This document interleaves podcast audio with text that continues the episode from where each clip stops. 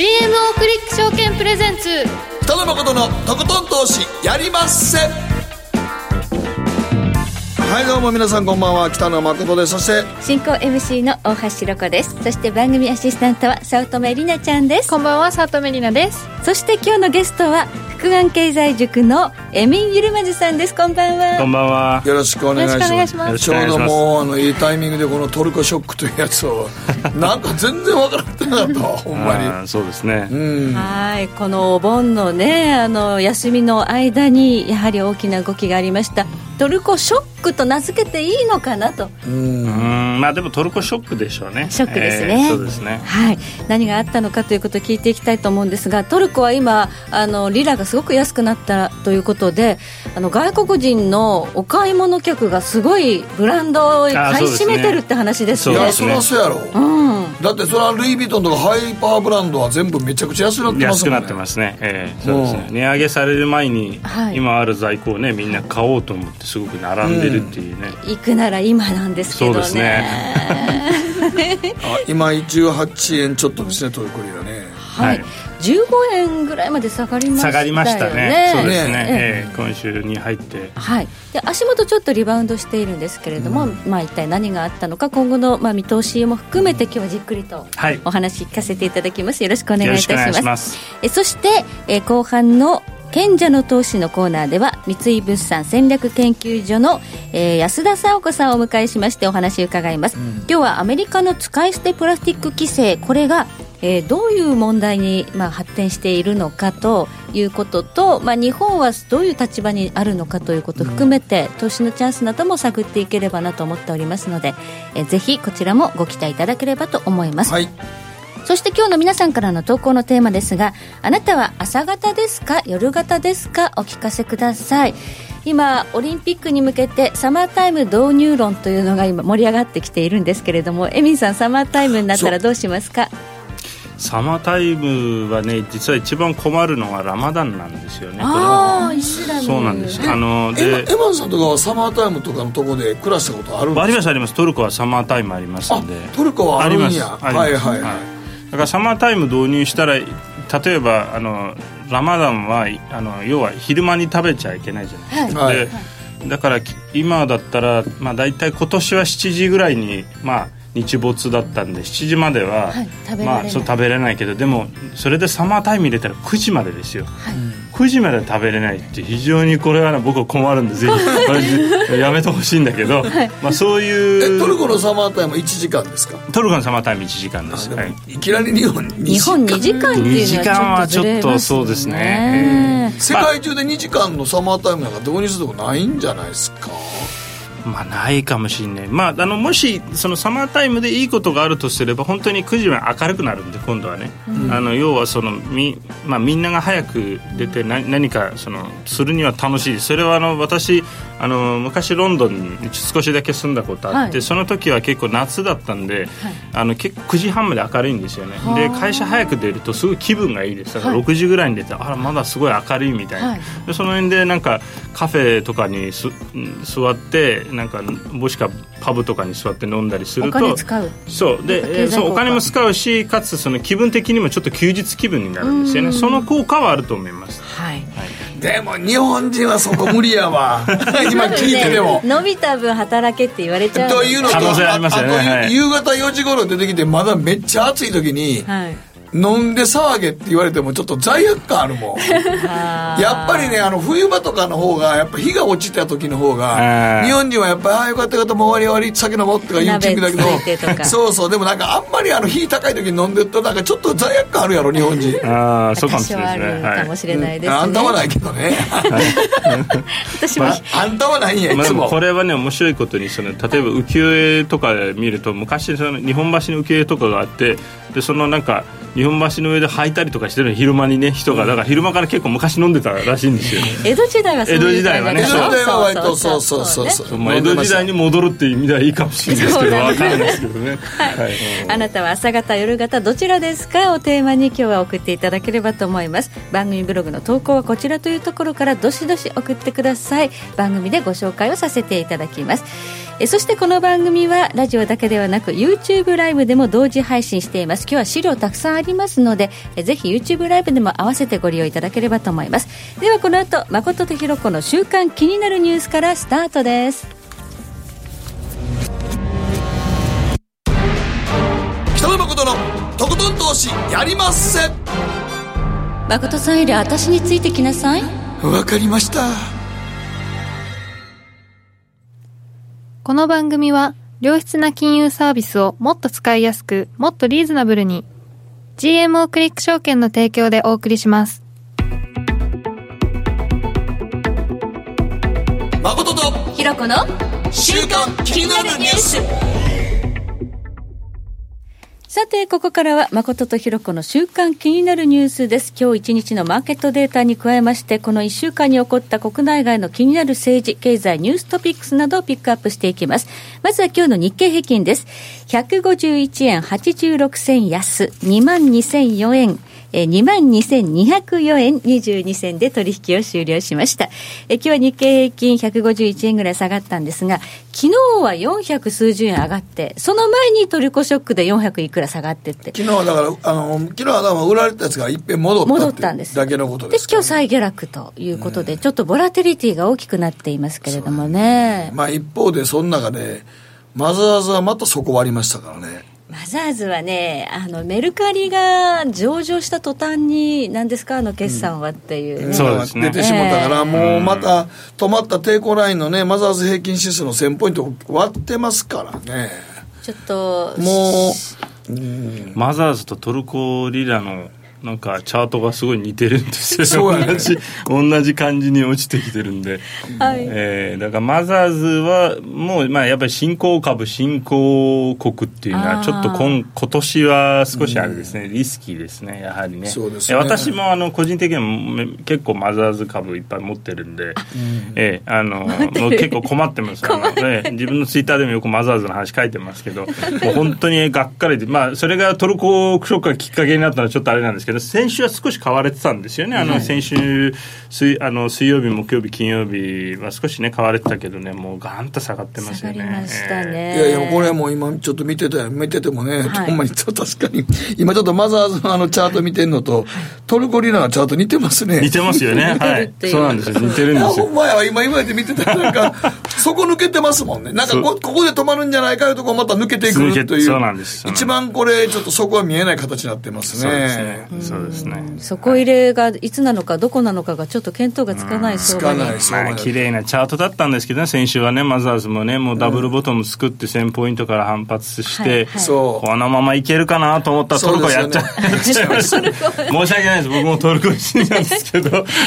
ちょっとリラショックが波及したそうですね。あの、えー。そうなんですよ。あったかな1000ポイントのところでちゃんとこうちゃんとダブルボトムつけてるんでこれは反発する形なんですけどねまあでもちょっと決算もね、どうかなっていうのもあるんでね。そうですね。はい。そうですね。決して、あの、業績で、まあ変えるというようなムードではないんですよあね。のでもね、それは多分ね、あのええ。まあ、メリカリの話だけじゃなくて、全体的にやっぱり中古型株って、今年は、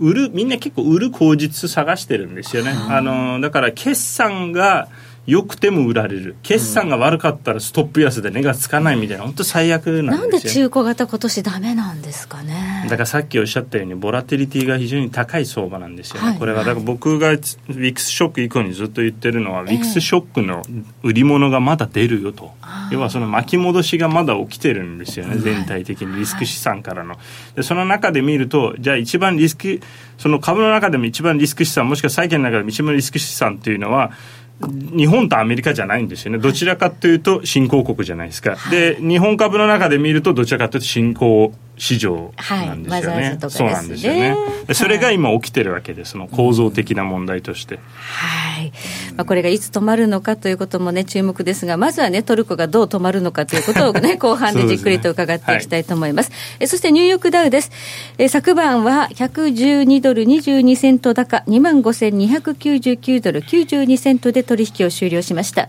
えこのトルコショックなんですが、日本株ですとか、まあ、為替市場では、まあ、ドル高で、で、新興国通貨軒並み安というような動きで、まあ、あちこちに波及しているようなんですが、米株はしっかりしてるんですよね。そうですね。はい、これはなんででしょうか？もうアメリカ株以外買い物がないんですよ、今。逆に。あ資金の受け皿は今、米株ってことですか？そうです、だから今年は逆あの米ドル高も起きてるんで、ね。はい、もう単純に本当にアメリカが一番安全だし、一番、もうアメリカ以外逆に、だ今、中国もずっと下がってるじゃないですか、えー、やっぱアメリカと対立してるんで、はい、でそのトルコ問題のみならず、あの他のところも結構今、新興国危ないので、じゃあ、まあ、本来であればね、本当は日本に来てもいいはずなんですけど。そう思いますけどね、えーえーまあ、やっぱりアメリカが相対的に魅力が高いと、まあ、世の中、実はね、運用せねばいかないお金っていうのは山ほどあるんですよ、ありあふれてるんで、特に。キャッシュにはしておけない、ね、そう、置けないですね、機関投資家はそんなことできないので、えーは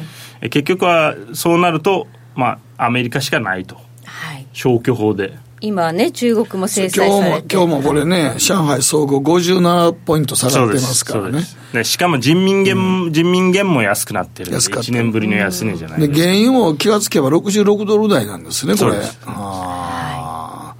それは、ニューヨークダウン、だって、ほら、四半期ごとに25%増益とかしてますもんね。そうです。で、そうそうすると自社株買いもしやすいですもんね。そうですね。そうですね。じゃ資金の受け皿で米株は強いということで。なんで米国株以外それないわな。まあ、ちょっとヨーロッパもね、トルコの、まあ、資産いっぱい持ってるとかで買えないし先物もどんどん下がってますよ、今、日経の。はい、イギリスはブレグジットでぐだぐだですしね、ね。買えるとこが他にないということで、まあ、本来であれば日本にも来るはずですけど、はい、まあ残念なことに日本株はね、そこまで受けていない。そうですね、はい、それから気になるのがゴールドの動きなんですが、えー、昨日はですね、えー、12月もの1ドル80セント高、1200ドルちょうどえー、70セントだったんですが、1200ドルの大台も割り込むというこの流れになっています。このなんとかショックという時には、えー、リスク資産から金にこう資金が逃避するなんていうふうに言われるんですが、今回はそれが全く起こってないんですよね。起こってないですね。えー、はい、まあ、ドル高なんでね、やはりね、ドル、まあ、ドルと基本金は逆に動くんですよね、逆相関性です、ね、そうです、そうです、ね、ショックというリスク回避というよりは、もうドル高で、まあ、国際商品は軒並み安という、まあ、そういう流れなんですかね。はい、だからまあ、あの、言ってみたら、まあ、リーマンの時なんか金買われましたけど、そうですね。でもあれはアメリカ本体で起きた時は世界に波及したけど、今アメリカ絶好調なんで。そうです。ね、そんな、金買わんでもドル買っときゃええやんって話ですまあそうそうそう、結局そうなんドルだとね、金利もつくし。そうや、金は金利つかないですからね。つか。アメリカ株だと配当つくしってことでしょうかね。うん、そうです、そうです。そう、今は全部アメリカに資金がもう戻ってきてる状態ですからね。はい。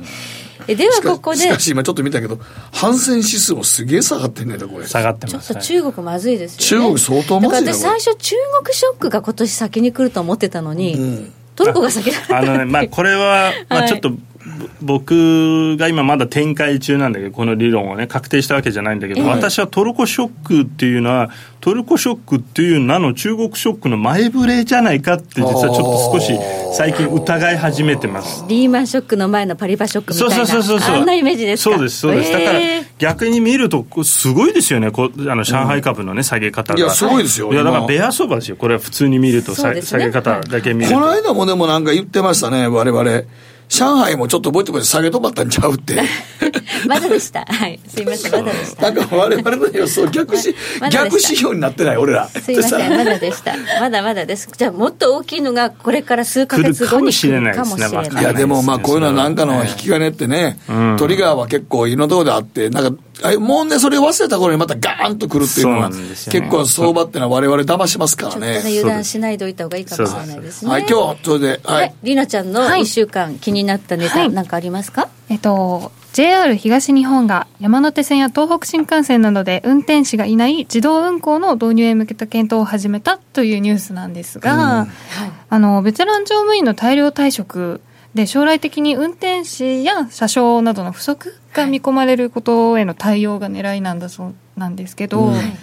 うん、まあでもいやいやまあでも実際できると思うけどねもう山手線はこう輪っかですしね。そうそう、山手線なんか輪っかやから回ってる中で、あの、ただね、まあ、みんなね、もうね、あの、最近言いたいけどね、みんなね、携帯落としすぎ。ああ。線路に？そう、あれ。ダメよもう満員の時によくみんなあの、お 出ていく時落とさはんの携帯持ってて、あー言うて。ほんであの、ね隙間に落ちるからそれで、よう止まんねん。あ山手線僕毎週なんか何回か乗ってて、必ずどっかと何かが落とし物してんねんよね。はい。あ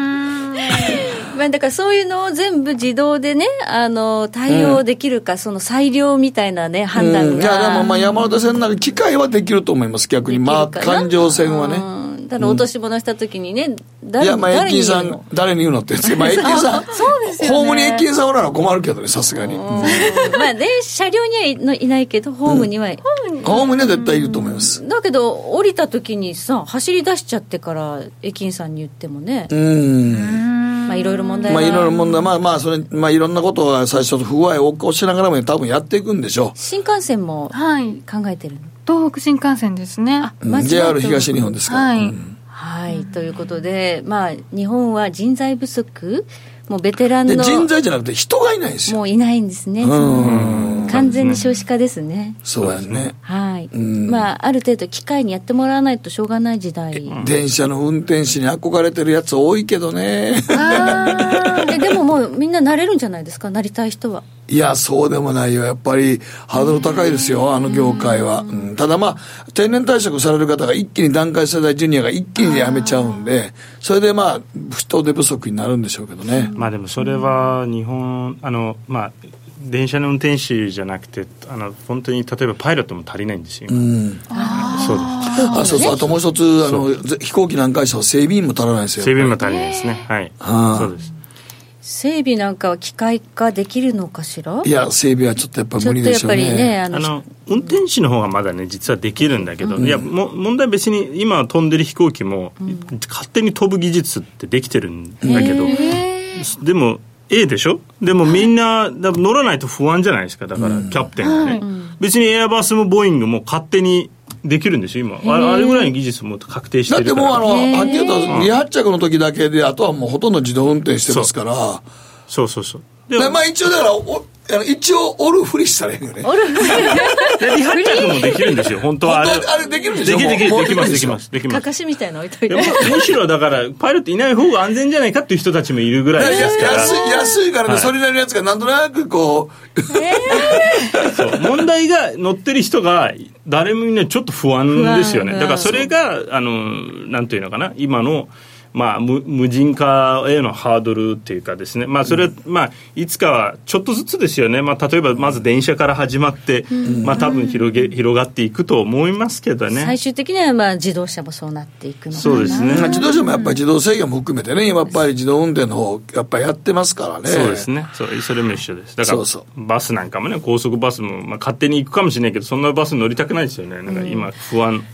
でも運転手さんが寝不足で事故起こしちゃったらもうそれでええんちゃうかとか思ってみたりもしますけどね。でもこうした産業革命ってその、まあ、人口がどんどん減っている日本がやっぱり一番先駆者としてねいろいろ取り入れていきたいところですよいくと思いますね。ね。はい。はい、以上誠とひろ子の週間気になるニュースでした。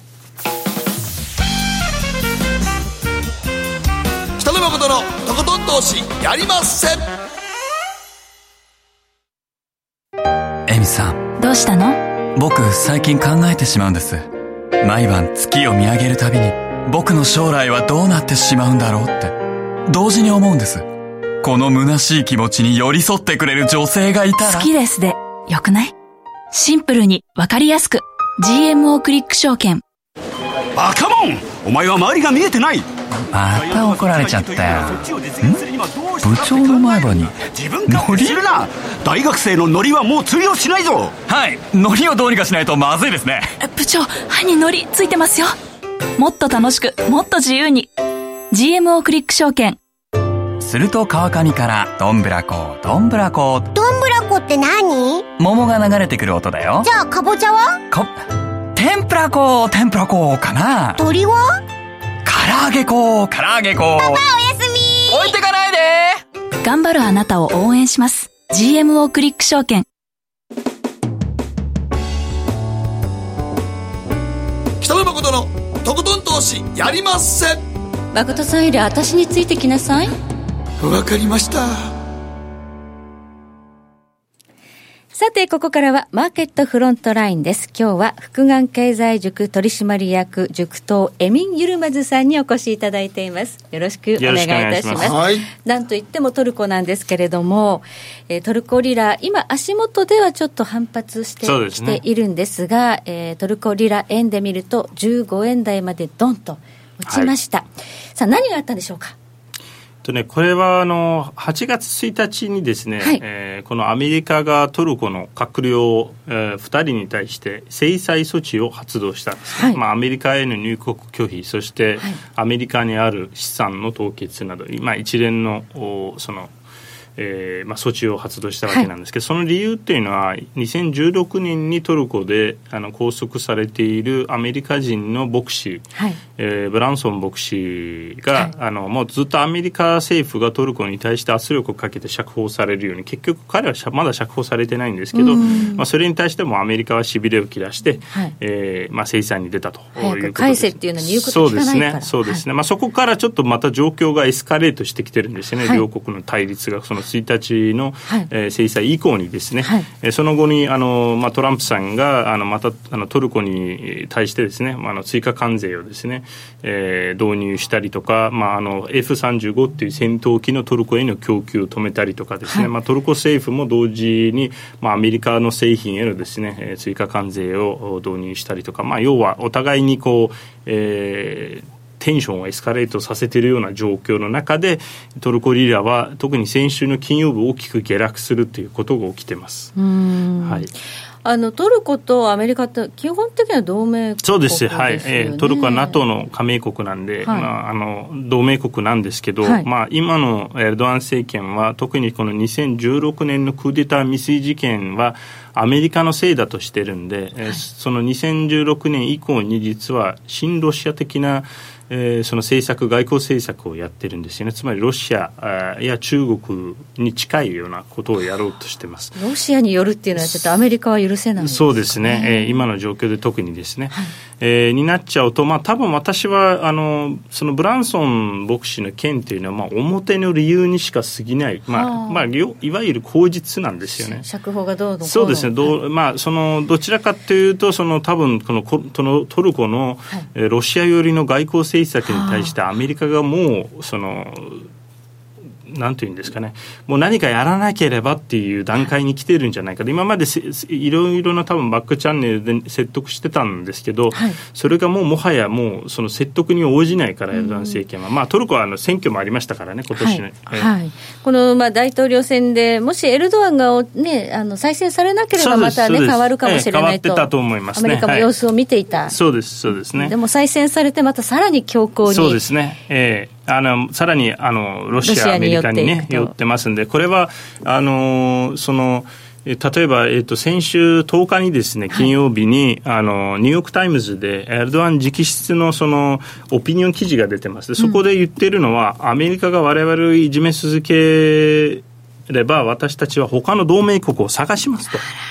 まあ、つまり中国とロシアとイランと組みますよということを言ってるんですよね。で、その、えー実実際にそのトルコはロシアからミサイルシステム、S400 っていうミサイルシステムも今購入を決めたわけで、でそのミサイルシステムを NATO の国にどうやって設置するのかっていうのは、そこで大きな問題ですよね。だから、ちょちょっと困った話なんです、それも。そうですね。NATO のこと考えたらそうですよね。そうなんですよ。だからレーダーが、だってそのミサイルシステムでレーダーがないと動かないんで、そのトルコにあるレーダーって全部 NATO のレーダーなんで、ロシアのミサイルシステムどうやって NATO のレーダーに載せるのかっていう、まあその技術的な問題もあるんですけど、それ以前に、えーそんなこと買っていいのかという話になりますよね。そうですよね。そうなんです、そうなんです。で、それで今す、まあ、やっぱりその、もともとアメリカと関係が悪化してたわけで、まあ、去年も実は2017年の10月にアメリカが一旦トルコに対してビザ発給を止めたんですよね。はいはいえそこ、まあ、その危機はなんとか乗り越えたけど、もうアメリカもそろそろお何かしなければならないっていう段階に来てるんで、これはまあ単なる、だからブランソン牧師の件は私は表の理由にしすぎないんじゃないかと。じゃあそれほどに今、2016年のクーデターきっかけに、ちょっとまあ、これはアメリカのせいだと本当に思ってしまったエルドアンが、まあ態度を変えてしまったことがきっかけなのかなと。はいはい。今、あの、だから、トルコがロシアとか中国なんかに寄っていく可能性があるというありますねはい話なんですが、今日はあのエミンさんにご用意いただいた資料の中に、そのロシアとか中国とトルコが並んでいる資料があるんですね。すねはい ちょっとこれ見ていただきましょう。えーこの資料を見ていただくと、えー何かお気づきになるかと思うんですが、今、新興国通貨の下落として、大変にこう通貨が下がっているそうですね国々ですね。はい、そうです、そうです。あやはりね、ここは、まあ、もともと、その、ももちろんそのきっかけは、あの、トリガーっていうのは置いといて、はいまあ、あの、もともとこの新興国っていうのは、あの、特にリーマンショック以降に、まあ、チープダラーでですね、はいお金が安くなったんで、金利が安くなったんで、新興、新興国は先進国から大量にお金を借りてるわけなんですよね。はいはいで対外債務が GDP に対してかなり高くなってます。はいでこれはその順に並んでるんですけど、これがやっぱりこの順で一番リスキーな国々なんですよね。だから借。金が多いってことですね、外国にそうですじ借金がある。自分の GDP に占める対外債務っていうのは、例えばトルコ50%超えてるし、その次が南アでメキシコ、アルゼンチン、ロシア、ブラジル、インド、中国っていうふうに並んでるわけで、はい。やっぱこれらの国っていうのは、そまあ、あの本当に今年あのこ今週の下落率幅も見るとですね、もうナーランドも結構ね一時期ものすごい下がりましたしはい。まあ、この辺が今リスキーなんですよね。ええ。この借金なんですが、そうですはい。やはりあの基軸通貨であるドルが主体なんですかね。そうですね。はいそうですそうです。これちょっと最初のページに戻りますけど、ね。はい。最初のページの左側に、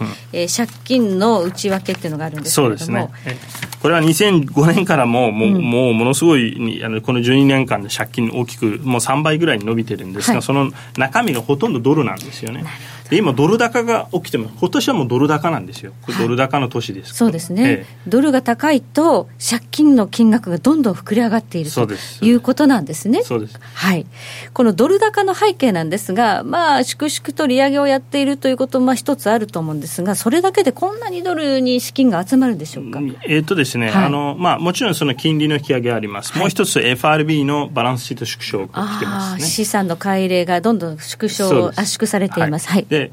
もう一つですね、実はトランプ減税の影響なんですよ、今年は。で、トランプ減税、トランプさんが法人税減税やったので、それがアメリカの、いわゆる、その、まあ、国家予算に大きな穴を開けちゃったんですよ。はいはいで、アメリカの財務省っていうのは、その穴を埋めるために、あの、今年は通常の2倍ぐらい国債を発行してます。はいで、この国債が今、新興国にある、まあ、この国債発行が、FRB がバランスシートを縮小してるさなか起きあの、はい発行されてるんで、はい。つまり買い手が FRB じゃないわけはい。ですよね。アメリカは買わないでそうそうですね、うん。そしたら世界中の投資家がこれを買おうと思ってて、買いますねで一旦新興国の資産を売ってアメリカの債券を買うと。つまりアメリカが今世界中にあるドルを掃除機のように今吸ってるんですよ、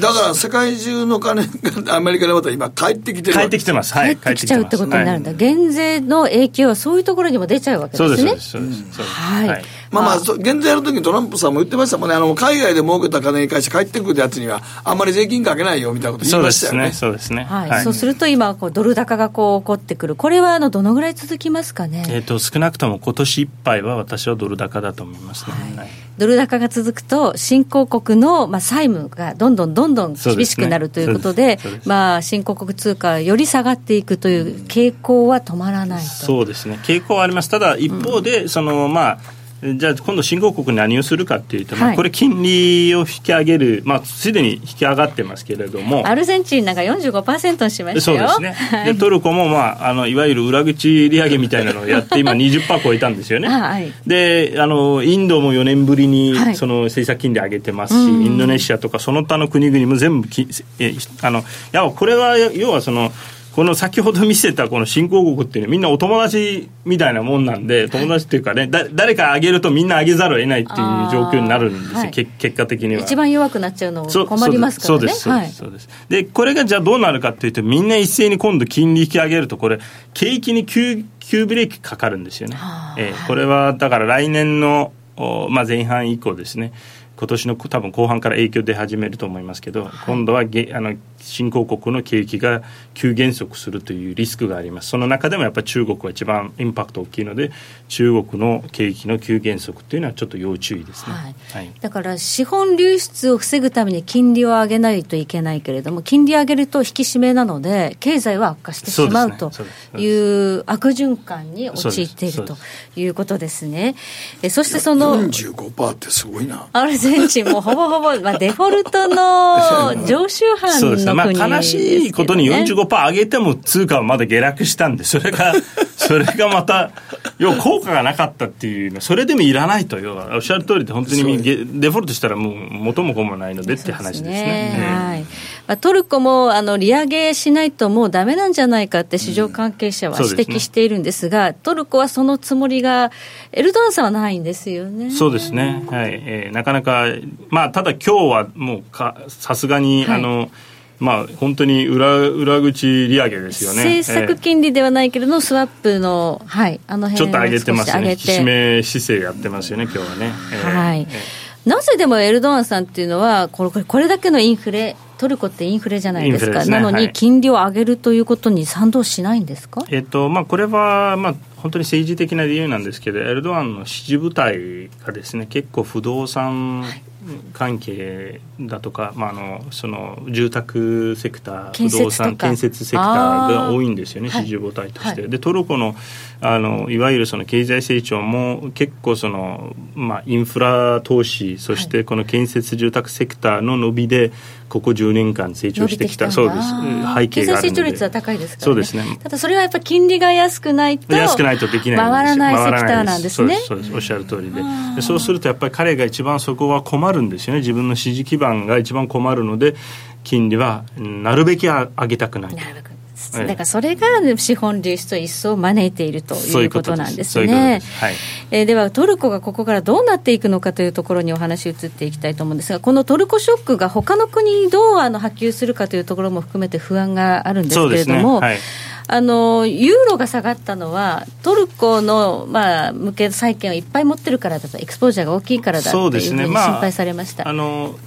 トルコの銀行へのエクスポージャーが大きい銀行は、まあ、スペインの BBVA、はい、そしてイタリアのユニクレジット、はい、そしてフランスの BNP パリバっていうふうに言われてますんで、はい、つまりトルコがこけるとこれらのその銀行も結構厳しいと。でもう一つですね実は問題がそのトルコっていうのは今あのえー、難民をたくさん抱えてるわけです、そのシリア難民ですね、300万人以上。そこを、まあ、せき止めてるみたいなとこがあるんですよね。そうですね。だからあの、まあ、トルコは景気が悪化してあの、そのデフォルトなんかしちゃうと、今度その難民をヨーロッパに解放する っていうですね、こともあるので、それはヨーロッパにとって一番望ましくないと。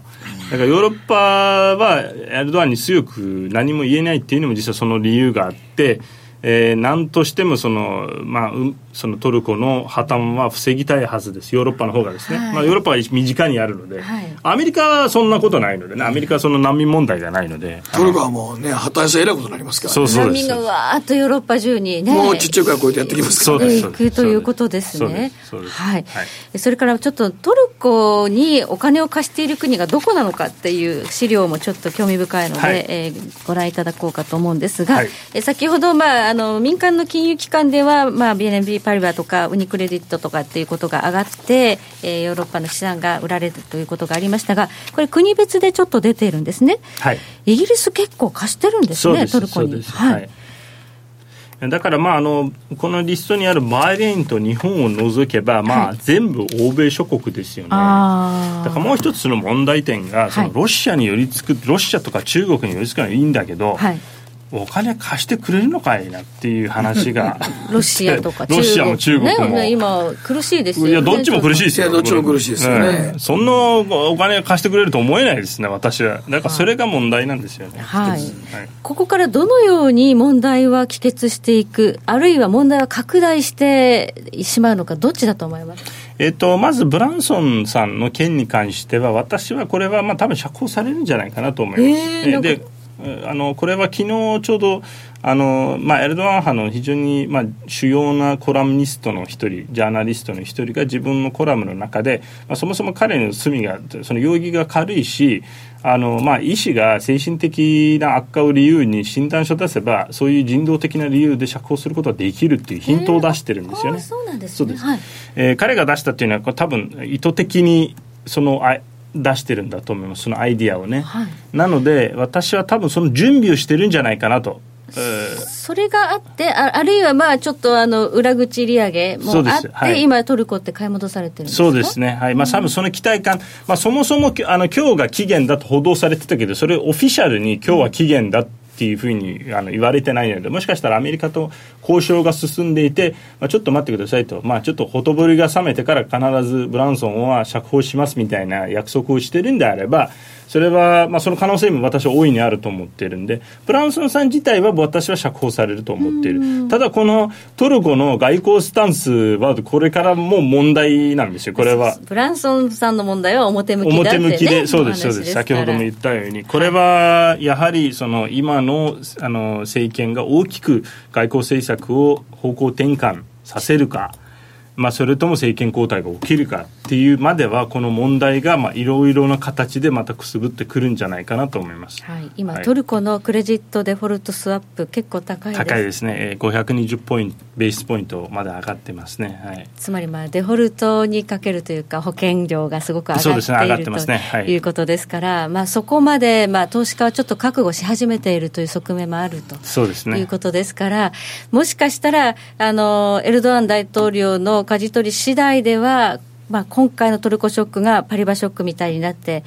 後のリーマンショック、ね、チャイナかな。そうですね、まあ、だから私は一番怖いのはトルコよりも中国なんですよね、だからトルコのデフォルトリスクも私はそんなに高くないと思ってます、まあはい。えーま、前はゼロだと思ってたんで、少しあのこのやっぱりそのアメリカとの対立姿勢を強めてますんで、少しリスクは今ありますけど、多分20%以下だと思ってます、なぜかというと、トルコ、公的債務も少ないし、先ほども言ったように、ヨーロッパがそう簡単にトルコを破綻させないので、多分問題は中国なんですよね。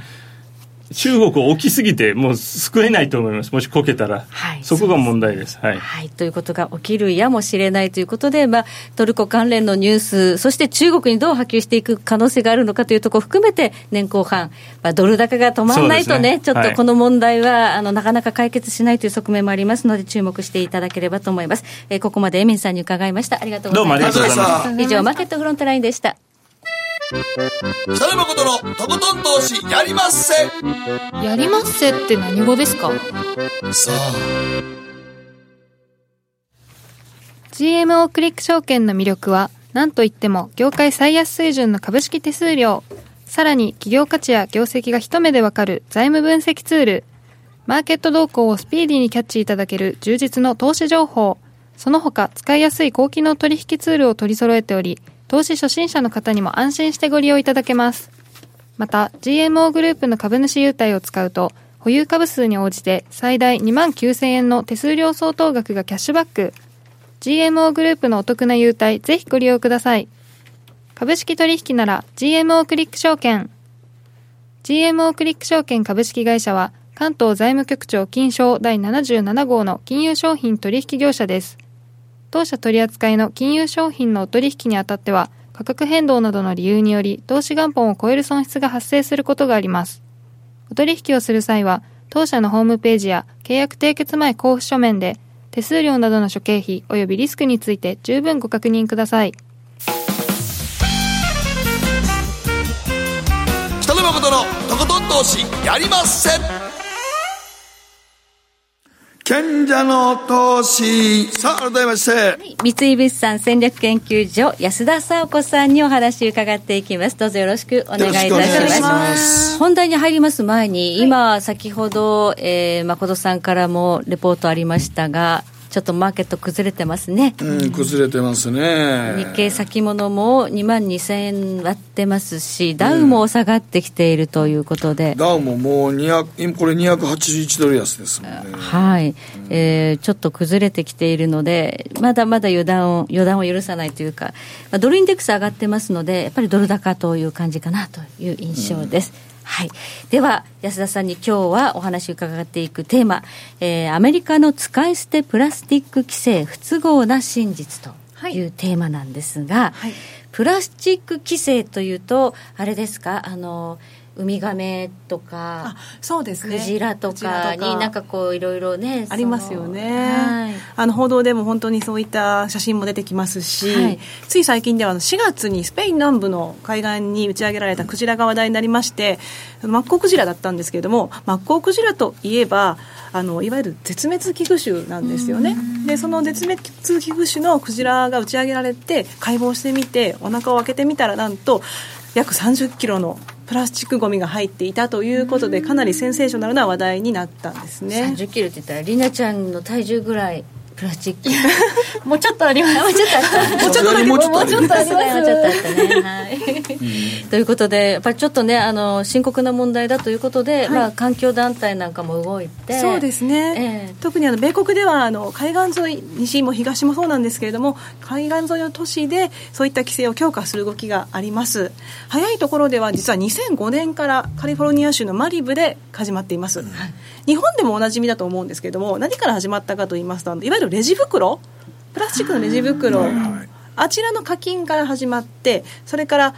発泡スチロールの容器ですね、うん、アメリカだとよくデリーですとかで、うん、お持ち帰り日本の惣菜屋さんみたいな形ですけれども、うん、あそこでお持ち帰りをする場合はプラスチックの容器に入って持って帰るんですよね、まあ、日本でも牛丼がねあそうですね。プラスチックですよね。はい、ああいったケースに入ってくるいわゆる発泡スチロールですけれども、そちらも規制の対象にしましょうということで広がっていきました、最近話題になったのがあの2000えすみません。8月7月ですね。7月から発動されましたワシントン州シアトル市でのストロー規制になります、はい、これ話題になりましたね、ね、はい、あのこちらでも話題に取り上げていらっしゃったんですよね。はい、はい、あのまあスタバ、ね、そうですね。とかマクドナルドがもうやめますよ大企業アメリカの大企業がもう使わないって言ったっていうのは非常に大きいですね、そうですね。だからもうスターバックスになりますと世界で2万8000店ですか、はい。でマクドナルドも3万5000店ありますので、うん、そういった意味では非常に大きなインパクトがある話なんですね。はい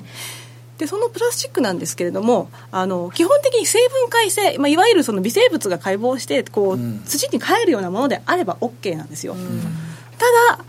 そちらというのは非常にお金がかかってしまうと、うん、で普通のプラスチックの場合だと比べまして成分解性のプラスチックですと約2倍で紙製になってくると3倍になってくるので、どうしてもレストランですとか食品事業者あの対象規制の対象はいわゆるあのフードトラックって皆さん使われますか、あのいわゆる移動式屋台と言われますけれども、車でこうサンドイッチを販売したりするようなところですよね、ああいうところも実は対象に入ってくるので、そうなってくると負担がかかってしまいますよね、なので、環境保護は大事なんですが、そこで反対している人たちもいらっしゃるんですよ。はいいわゆる障害者の方々ですね、筋ジストロフィーの方々ですとか、車椅子を利用しなければいけない方々ですとかっていうのは、なかなかその手足をきちんと動かせないということで、うん、ストローなんかで飲み物を補給することが多いと、でやはりそのプラスチックの使い捨ての場合は、衛生的にもすぐ捨てられるので、安心というところもありますし、また強度もしっかりしているので、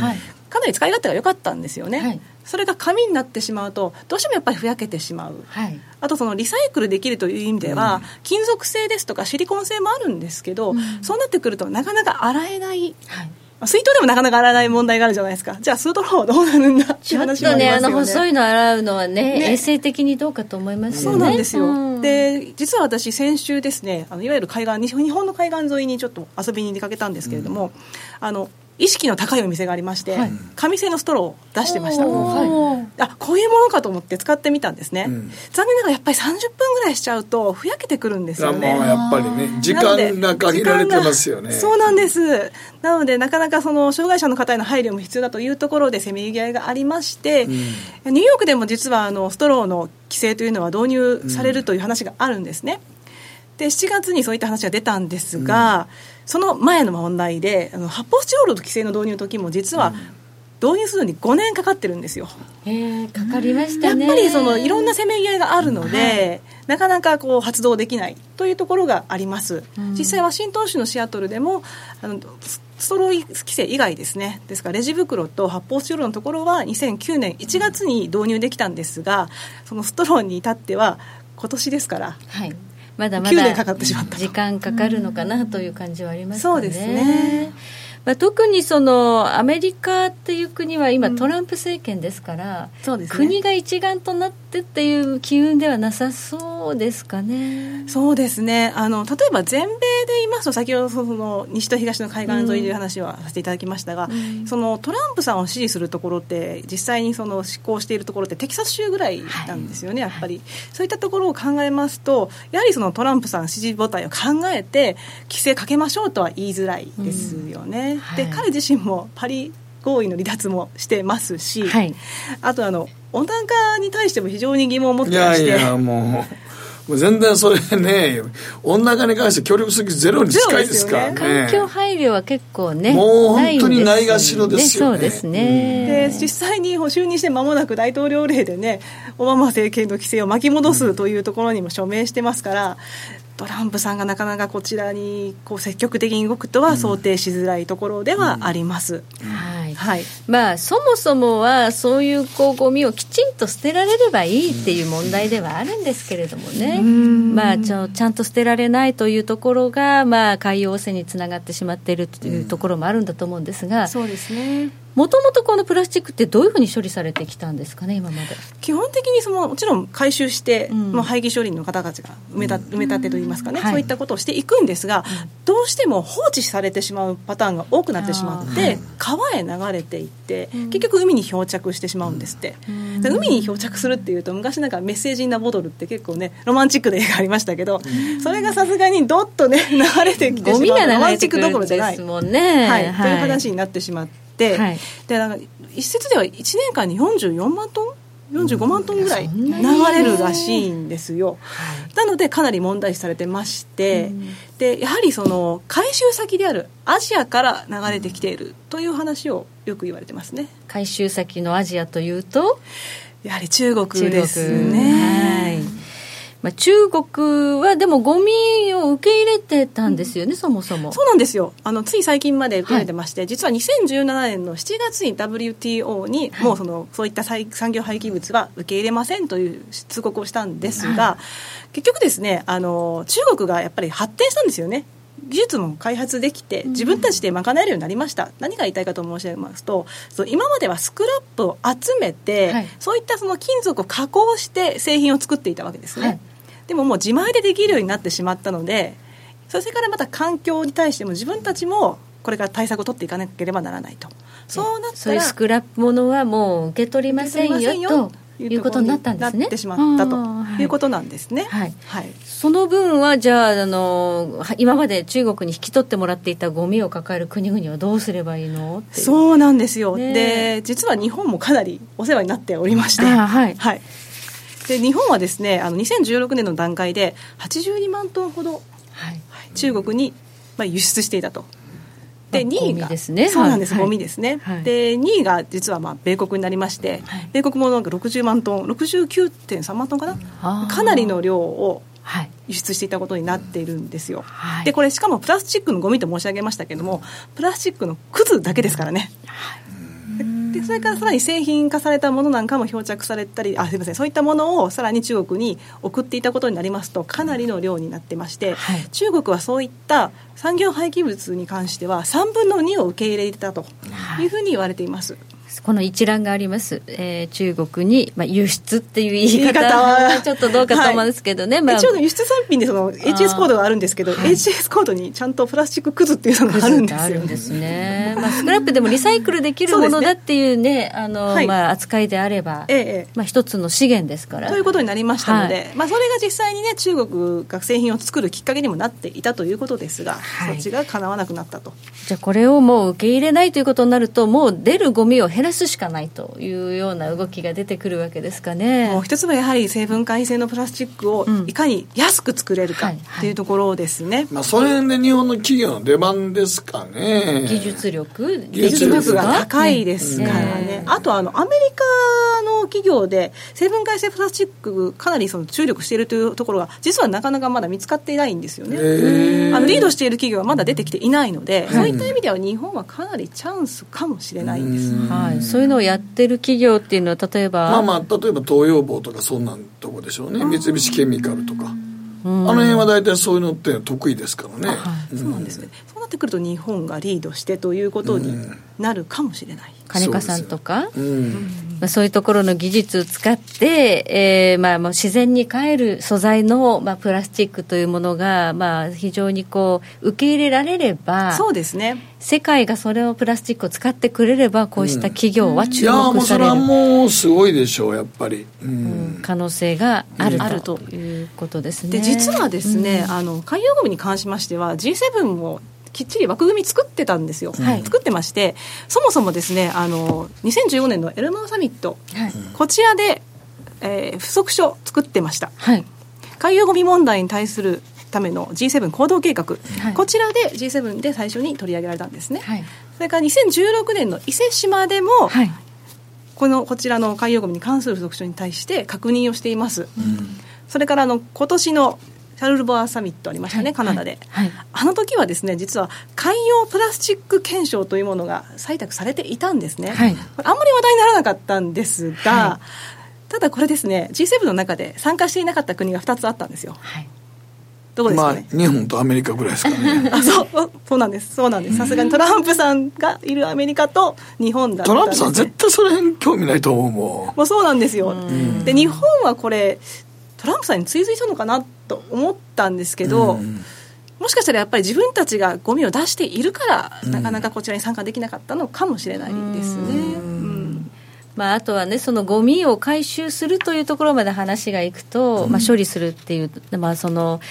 大変な負担金とかがねまたね、うん、あのコストがかかるっていうのもあるので、うん、安易に乗れないっていうのはあるかもしれないですね。そうですねもしくは仮に日本企業が本当にそういった安い成分解性のプラスチックができるのを待っているというのであれば、作詞ですね、はい、はい、ああなるほどね、はい。ということで、えー、このプラスチック規制なかなかこうね問題もたくさんあって、反対もあって、えー、そうは浸透しないだろうけれども、大きな流れの中ではやはり環境を守っていこうという機運が高まってます、ね、いると。いうことで、はい、はい、日本の技術力で、まあ、こうしたところをクリアにしていければなということですね。はい、はい、ありがとうございます。え時刻は11時21分回っています。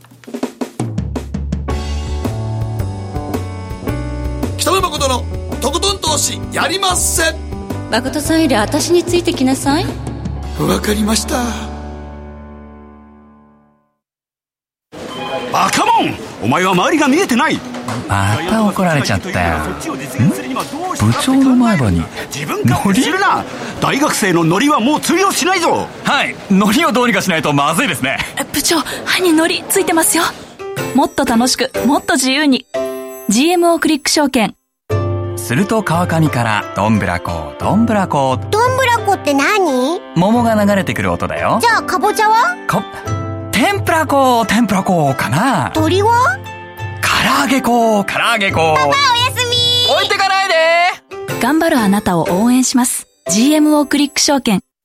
エミさん。どうしたの？僕、最近考えてしまうんです。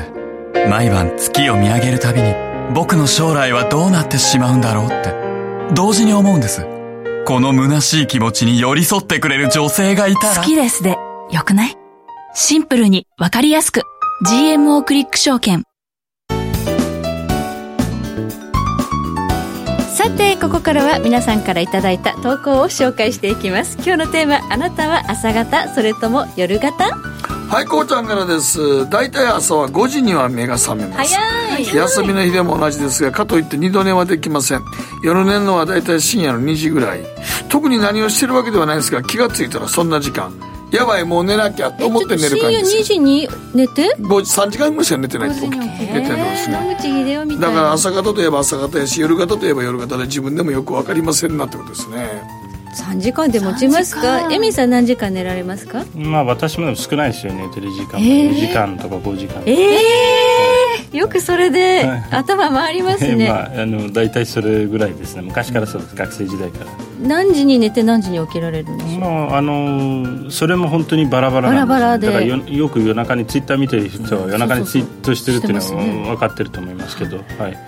それも本当にバラバラなんでバえー、あのなんか起きてるとやっぱり見てるんですよね。相場をね。特にアメリカ、はい、動く時ありますからね、ね。はい、すごい、はいはいこちらお盆休みが欲しいさんからで、はい、私は子供の頃から健康のためには絶対早寝早起きと親にしつけられたので間違いなく朝方です、はい、夜12時までには就寝朝は6時過ぎには起床という人生を過ごしてきたので深夜まで起きてるなどありえないし徹夜なんて信じられません、ひろこさんは夜型なんですよね。子供の頃から夜更かしが好きだったのでしょうか？私子供の頃から夜型なんですよ、えー、子供の頃から夜寝ないし、えー、朝起きないし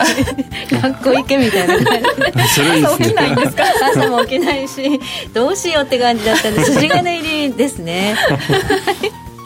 え続いてペンネームずら太郎さんからいただきました夜型です若い時は寝ずに何かをするということに憧れがあって他人が寝ている間に抜け駆けをするという罪悪感が気持ちよくて夜型になりましたが結局昼間に頭が働かなくてトータルのパフォーマンスは悪く何とか朝方に変えようとしましたができませんでした。今も FX を少ししているので深夜の海外市場が気になってより夜型になっています。深夜型になっています。すいません。トルコスワップが高くて某証券会社の勧めで一口買っています。トルコファイト!という。まあこういうのは FX やってると夜寝れなくなりますよね。そうですよね。先物やってるとね、はい、そう先物やってると絶対寝れないですよね、ね、もうなかなかいつ寝ていいか分からなかったもの先物やってると今も動いてますからね、うん、深夜に。はい、はい、もう一枚。はいこちらでございますけども軍資金兵衛さんからもらいましたがなかなかあの現在いろんな勤務シフトがある仕事についておりまして、えー、14時から23時までのシフトとか他に6時から15時までとか22時から7時までとシフトもあり朝方夜方という2パターンだけでまとめてしまうのには少々無理があるなと感じてる、ね、はい。もうちなみに今日は盆休みのため初投稿できておりますけどもねということでますねシフトこれの大変やろな、うん、こういうの体を慣らすのが大変だと思うんですそうシフトの移り替えの時は大変ですよねやっぱりね。あとどれぐらい寝るかっていうよりもこの人間っていうのはリズムって大体90分って言われてます、ね、あワノンレムノンレム。そうですね、はい、ワンサイクル90分なんでそれの倍数がいいんですよね、だからまあ寝るなら例えば3時間4時間半6時間が一番いいんです、うん、じゃあ7時間寝たらちょっと途中で起きちゃうんで今度は眠くなっちゃうんですよ。ねあの日言いますね。1時間半サイクル、だから4時間半6時間で6時間の次はまああ6時間の次は7時間半で。7時間半半で9時間っていう。9時間そうですねでそういうのないありませんか？なんか、ね、あの結構長く寝たはずなのに日中ずっと眠いっていう。寝ても寝ても眠い。今日それです。今日眠い眠い僕先週末の土曜日徹夜したんでなんかちょっとおかしいですやっぱり しばらく。睡眠負債って呼ぶらしいよそういうね一回徹夜するとなんか戻るまで1週間かかるんだねなんか。徹夜したの？そうそうじゃあイベントでねあら朝までイベントやってたもう徹夜無理ですよ。徹夜やるとものすごいしんどいですやっぱ1週間。体に応えますね、はい、時計の針は11時27分を回りました。北野誠のとことん投資やりまっせ